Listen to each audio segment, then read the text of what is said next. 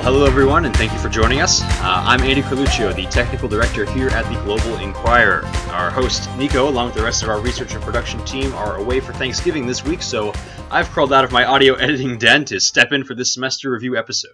Well, we aren't finished with new podcast content for 2017 just yet. Uh, we feel that now is a great time to take a step back and review some of the topics that we explored this semester. So today I'll take you through some of our team's highlights from our past set of podcasts, and we will, of course, link you to every episode in full in our description so you can watch anything or everything you've missed and, and want to learn more about. So, with all that said, uh, let's dive right into it. So, as our regular listeners know, the Global Inquirer focuses on major world trends from an international perspective. But to start off our fall 2017 series, we dove into an issue that hit us right here at home the tragic white nationalist protests here in Charlottesville, Virginia. So, in A Tale of Two Towns, Balthazar Marin, one of our researchers, conducted an interview with Black Lives Matter representative Mrs. Leslie Scott Jones to discuss what happened and how it relates to the University of Virginia. I'm going to start us off by playing a segment from that exchange. You um you started to touch on kind of UVA's role and the role of the students um, and kind of what their role is in creating these tensions and exacerbating these tensions. Could you could you just elaborate a little bit on what what exactly their role is and what UVA and the students can actually do to kind of alleviate some of these pressures? So, as well, you may not know, um, UVA received in like the 20s and 30s uh, received direct money from the Ku Klux Klan. Um, so the connection to to UVA and these racial tensions is longstanding. And when you factor in that most students that come here kind of fall into that without even realizing it. So they fall into this thought process that, oh, I'm only here for four years. Like, this isn't really my town. I'm just here a student and then I'm gone it, it creates an automatic tension between the student population and the town population. Jumping forward, I also want to highlight an important comment from Balthazar talking about concrete actions as a student to resist the hatred and violence that we saw in August. Well, I just want to emphasize something that Ms. Jones said, and it's that as UVA students, we are the ones with agency. We are the ones with the privilege, and more or less, we are the ones with money. We have the ability to enact this change and it comes to a matter of what our values are. How much do we actually care? If you're content with just, you know, posting on social media and not really taking a stand, well, that's fine. Um, at least you're doing something. But if you think there's more to life than just staying at UVA, going out to the corner on Thursdays and Fridays, then stand up for what you believe in. You know, donate an hour of your time, donate $5, sign up for some listservs. It can be as little or as much as you want, but as long as you're doing something. Yeah, one thing that she also touched on was that even though we're only the, the majority of us are only here for 4 years, it is you know, a very substantive time in our life. The first time that many of us can vote. The first time that we can actually, you know, exercise our civic duty in voting and going out and trying to support a cause. And yet, many of us, like you said, are sitting behind their desks and po- posting things on social media. And that's just not the way that college students can be going about issues of, you know, social justice or whatever it may be, issues that they feel passionate about. Exactly. We need to get past our high minded rhetoric and um, start engaging with the opposite side as well, you know, and not just trying to belittle it and frame the other side's argument, but actually seriously engaging, as well as, you know, standing up for what we believe in, because what's talk without a little action? Uh, moving on in our episode chronology this semester, we return to our usual format by examining the influence of Chinese foreign investment in Africa and its implications on both imperial and economic fronts. So here's a cut from Nico, Derek, and Katie's discussion of the construction of a multi billion dollar continental rail line through eastern Africa. This rail line is estimated to, to cost $4 billion in total, um, and most of that money is being funded by Chinese lending. What really makes this unique then? I think what makes this unique is just the scale of the project. It's such a huge line that is going to cost so much money, and it's going to have a major impact on the economies of Ethiopia, Djibouti, and sort of East Africa in general. If you're a farmer in Ethiopia selling coffee beans or raising cattle and leather, instead of taking three days to ship your products to the port from using um, trucks on the road, it'll take a matter of 12 hours on a rail line straight from Ethiopia to the port in Djibouti. Okay, can you can you talk about some of the perceptions that we have on on Chinese investment in Africa? Right, but I think it's important for us to understand that you know China was in Africa's position just a few decades ago. And it's true, China has been investing heavily into Africa. And in our media, uh, it sounds like, you know, China is taking over Africa, like Africa is the new China. And like that's just not true because the numbers really contradict those titles. So later on in this episode, we interview David Dollar, a senior fellow at the John L. Thornton China Center at the Brookings Institution, who share with us some critical insights into the economic elements at play here. Well, I think the primary incentive is to make money uh, you know, China has emerged as the second biggest economy in the world. It's a big trading nation, and it's a country with a high savings rate that's now facing a lot of excess capacity in its own domestic economy. So there are not as many good investment opportunities in China as there used to be. It's natural then for Chinese firms to go out and start looking for opportunities around the world. And as I said, initially a lot of that was aimed at natural resources. China's a natural resource scarce country. But now I think it's Chinese firms looking for market. You know, they see Africa as a young continent with a large population, and Africa's been growing pretty well for the last 15 years. Uh, you know, last one or two years have been a, a bit more difficult, but basic trend in Africa is positive. I think a lot of Chinese firms see opportunity there. In episode 7, Commercial Warfare, researcher Nick Mortensen led us through the intersection of consumer drones and modern military tactics at strategic, economic, and technological levels. So here's one exchange between Nico, Nick, and later on special guest Dan Brown. So for for an organization, for a terrorist organization like ISIS or any sort of paramilitary organization, how much does it cost to to get your hands on one of these commercial drones?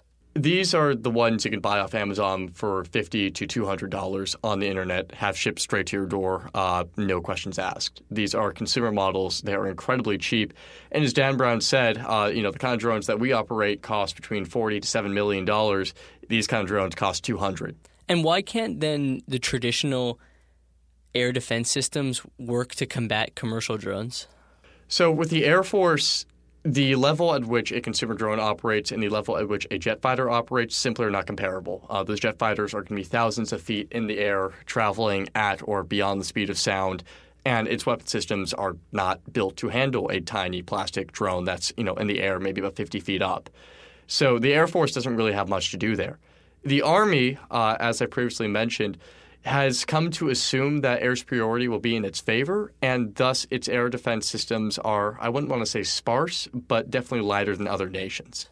Stingers work off locking onto a heat signature and then flying towards that. And since quadcopter drones don't really produce that much heat, it's uncertain whether or not Stinger would actually be able to acquire that target. If you were to set the you know heat parameter that low, the Stinger could fly into basically anything, like you know a hot rooftop, anything like the sun's been hitting, anything else like that. So there's the question of whether Stinger would work in the first place.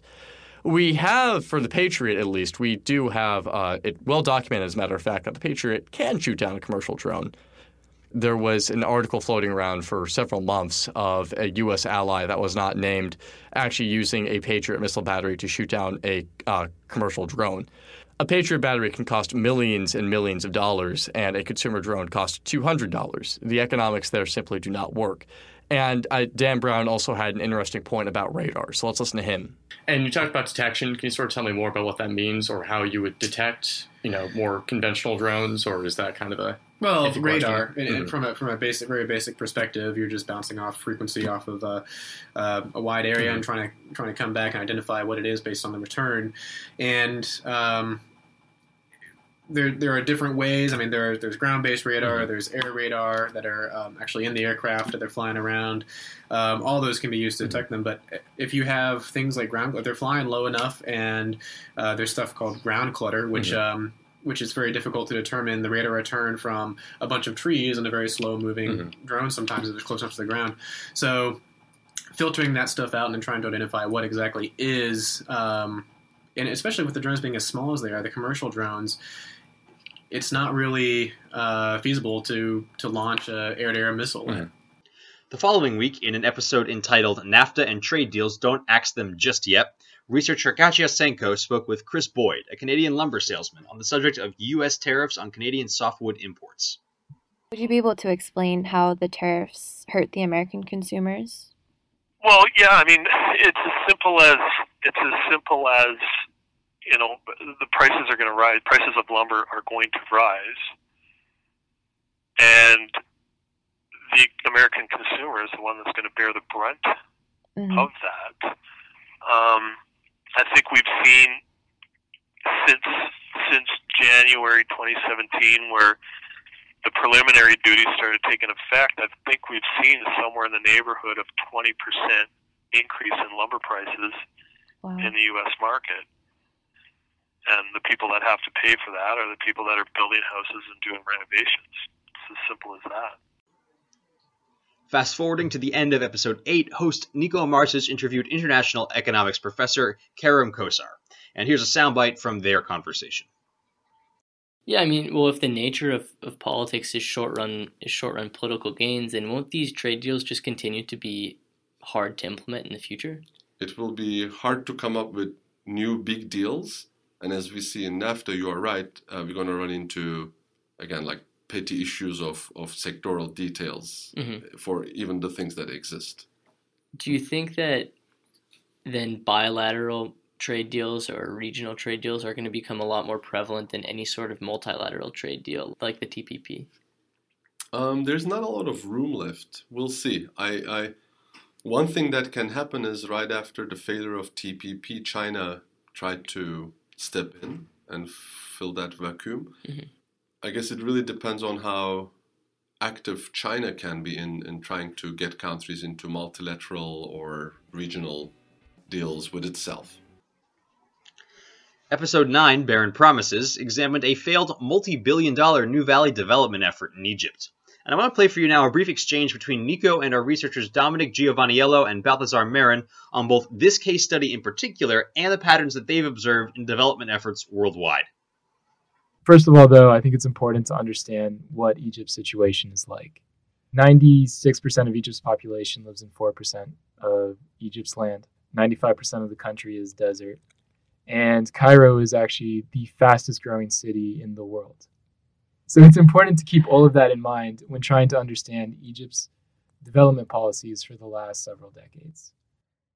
But what I would say is, you know, obviously it's important to take into account the cultural aspects of a country, but if you look at the way in which Israel has sort of reclaimed their desert and built up development projects around a country with few natural resources and a similar environment to Egypt, why couldn't then Egypt just mirror some of their efforts in development projects?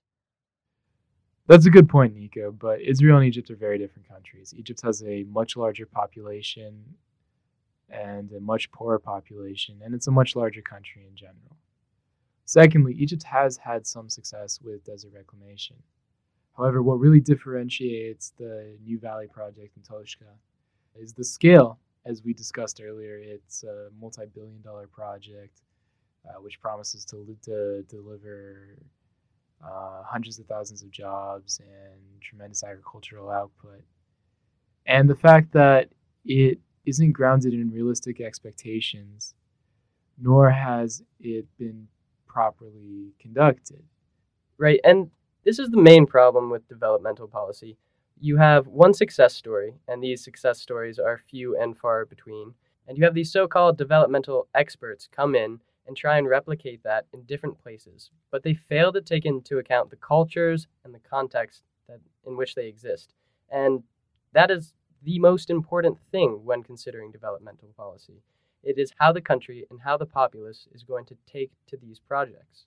We return to European affairs in episode 10, Polarized, discussing Poland's new political landscape after a constitutional crisis following the rise of the Law and Justice Party and their influences on both the media and the judicial system. And first, I want to share a particularly insightful exchange between Nico and special guest Kirill Kuanakovich on the subject of state sponsored media in Poland. So is the state media always controlled by the ruling party, or is that it just happens to be the case yeah. that the state media is controlled by the PIS in this situation? Or? So this is a fluid situation because the you know you use the word always, and this is a very recent history. Um, certainly, state media was tightly controlled under the communist era, mm. So there had to be major reform after 1989.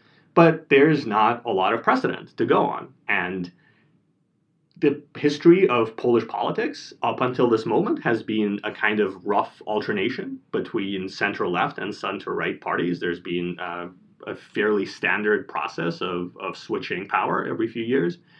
And something that is new in the 2015 election is that PIS has an outright majority in parliament, um, which has never happened since 1989. So there is a stronger presence of one party in power, and PIS itself certainly sees state media as something that should serve the state line.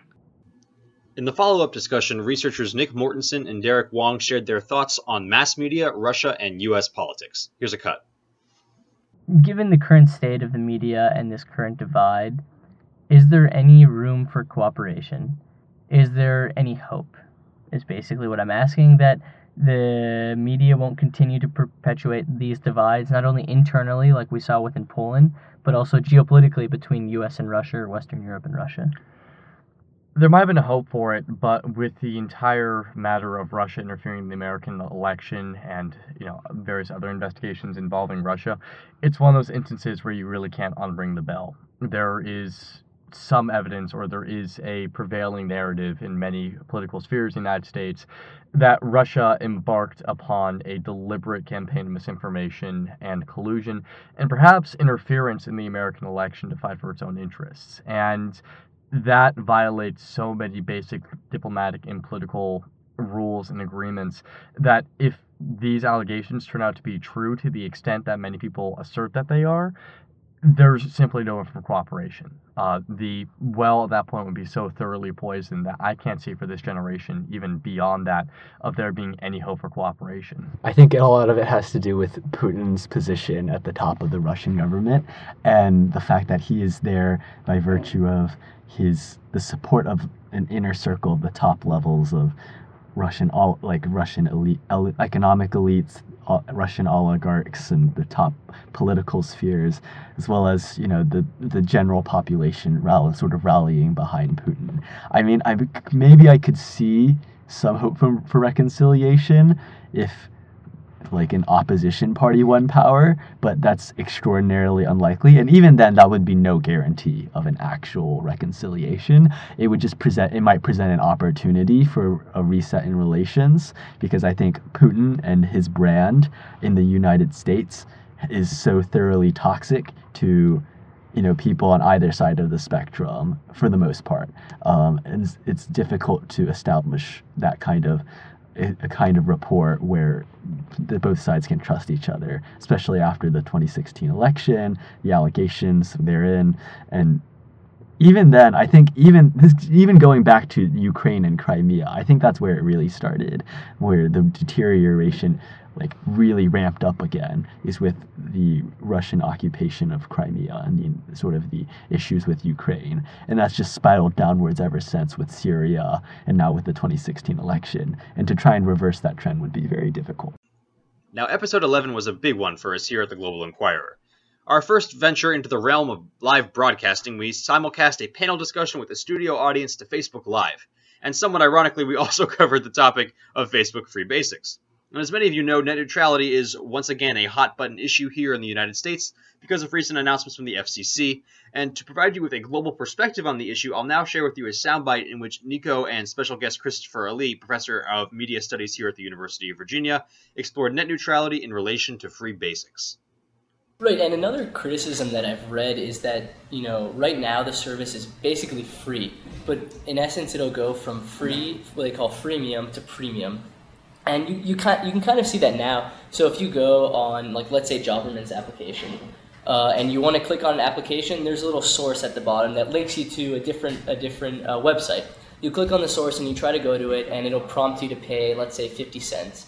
and that doesn't sound like a lot, but that adds up over time. If you think about, you know, if you use your mobile phone as your source of internet, and you're trying to get to these other sites, and it costs 50 cents every time. That's pretty costly, especially in these developing countries. Absolutely, absolutely. And I think the and Facebook expected this. In fact, it's part of their literature that they would expect that upwards of 50% of their users of this freemium would upgrade to premium, right? So by virtue of that, it expected that this would be a paid for venture and it was not just about it was not just about connection. They expected that that someone would be making money off of this. Mm-hmm. And furthermore, you know, potentially this could break what we call net neutrality. And this has been a hot button issue recently in the US. So, can you just define net neutrality and talk a little bit about how free basics might break net neutrality? Absolutely. So, free, uh, free uh, net neutrality is the basic idea that internet service providers are, are, you know, in the United States it'd be Comcast, Verizon, AT&T, any any company that we pay to access the internet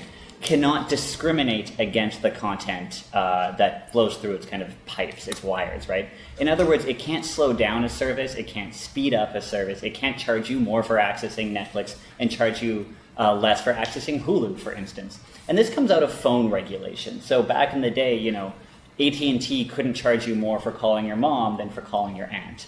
And in the same way, we've adapted this for internet service providers they can't um, charge you more for accessing Facebook and charge you less for accessing MySpace. I mean, no one uses MySpace anymore. Um, but equally, a problem is net neutrality also encompasses the idea that companies, that the platform shouldn't be allowed to pay ISPs for kind of a fast lane to customers, mm-hmm. right? In the United States, we call this zero rating. The idea that if you're a T-Mobile customer, for instance, you get Netflix, suddenly that doesn't count against your data. Well, that could be a violation of net neutrality because Netflix and T-Mobile have entered into an agreement that that doesn't count against your data. So that's a, that discriminates against other video streaming services. And so, how does Free Basics fall into this uh, realm of net neutrality then? Well, I mean, it's the exact same thing. Just replace uh, Facebook Free Basics with Netflix, and you know Comcast with a domestic African provider, mm. right? So suddenly, Facebook's is offsetting the data surcharge um, of these 80 sites that Facebook has selected it would do. So um, it's, it's zero rating all of these different services, but you're not even getting the full service. It's zero rating, you know, kind of a pared down text only version. Mm-hmm. Split Ends, episode number 12, explored the legacy of European colonialism in South Africa, where even after the fall of apartheid in 1991, students in the primary and secondary school systems still face racial division in the shadow of an imperial era. Here's Katya Senko and Nico Marsic in their discussion of their own upshots from this powerful case study.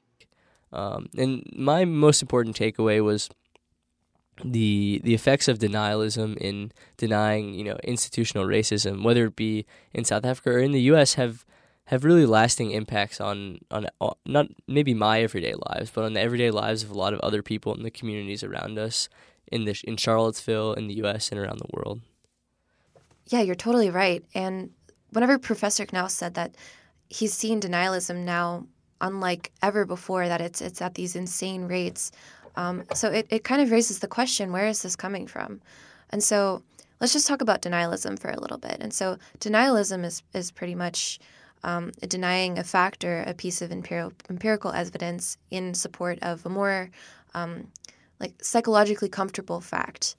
Um, it's really alarming given that we're at this age of you know scientific discovery and um, you know all of this empirical evidence readily available at our fingertips.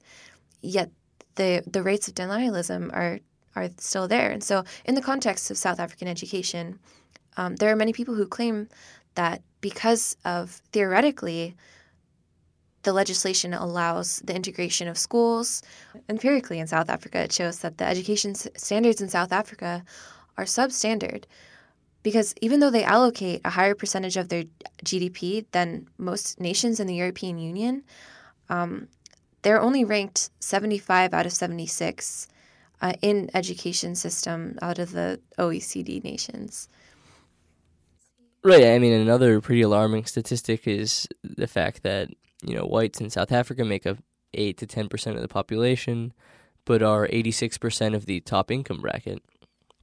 So when you have a society that's completely, well, not necessarily completely, but largely unequal on levels of race, I'm not surprised that these inequalities manifest themselves in their education system as well.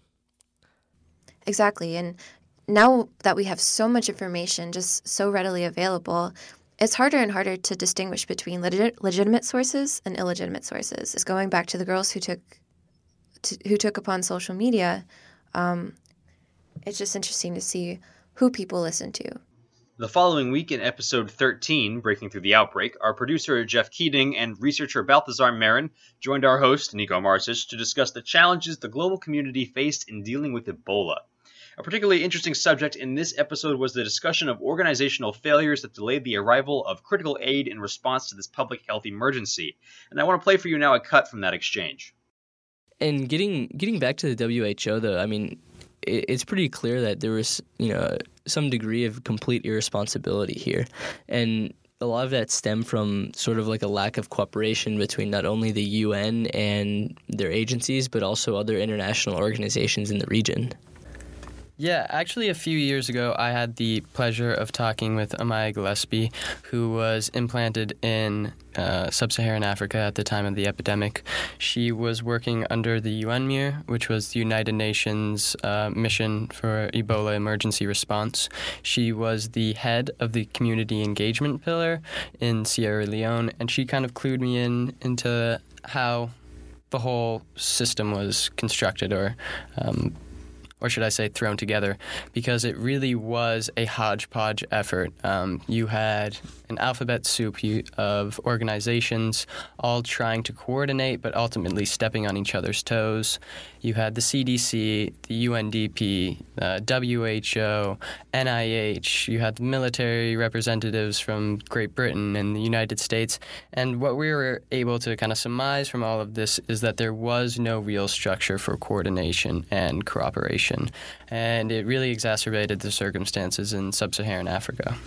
And just to highlight that, the way the United States actually initially found out about the Ebola outbreak was from MSF, or Doctors Without Borders in English, um, which is a nonprofit organization that sends doctors into regions of the world to help with health. And MSF went to the United States after seeing this uh, the stage of Ebola on the ground and was requesting military intervention to actually be able to combat the epidemic.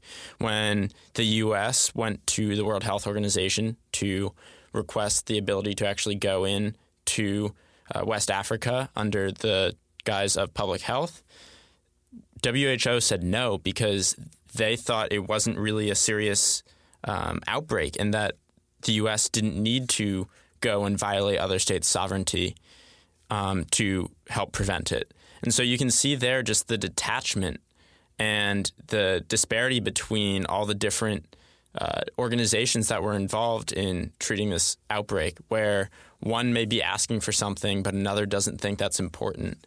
And it really just highlights the the failure essentially on behalf of global organizations to respond to these major epidemics.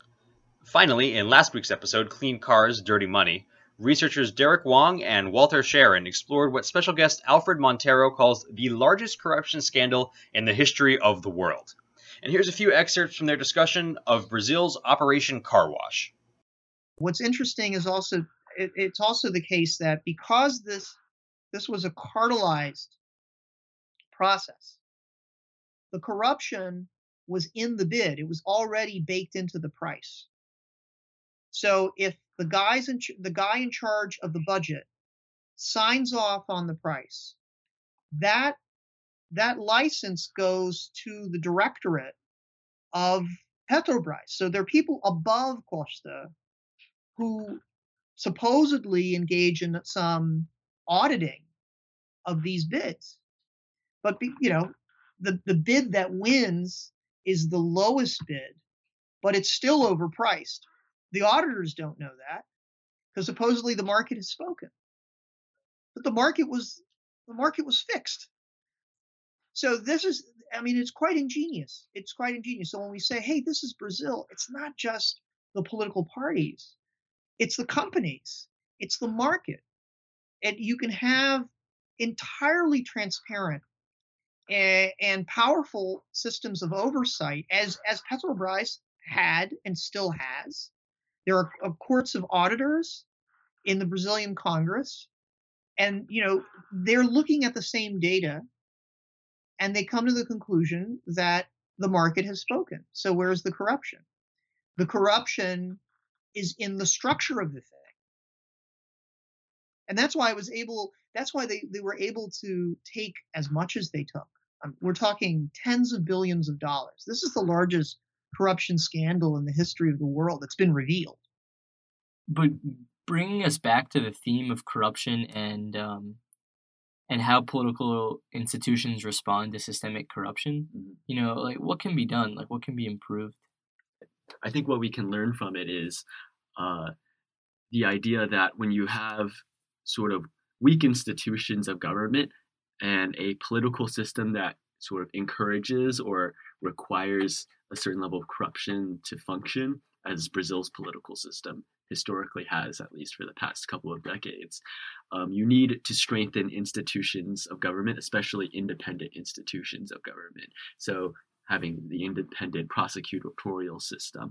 I mean, you know, the Workers' Party, when they came into power, one of the things they did was strengthen the uh, independent prosecutorial power. Uh, they and the prosecutors elected their own attorney general, and this attorney general ended up going after Lula da Silva, who is the former head of the uh, Workers' Party, um, the party, very party that inst- instituted the reforms that brought that person to power. So you can see that you know, having these independent independent systems, independent judiciaries uh, systems like Judge Sergio Moro, who's been super critical in the in Operation Lava Jato, that is what ends up leading to uh, ends up leading to convictions for corrupt politicians and corrupt business people.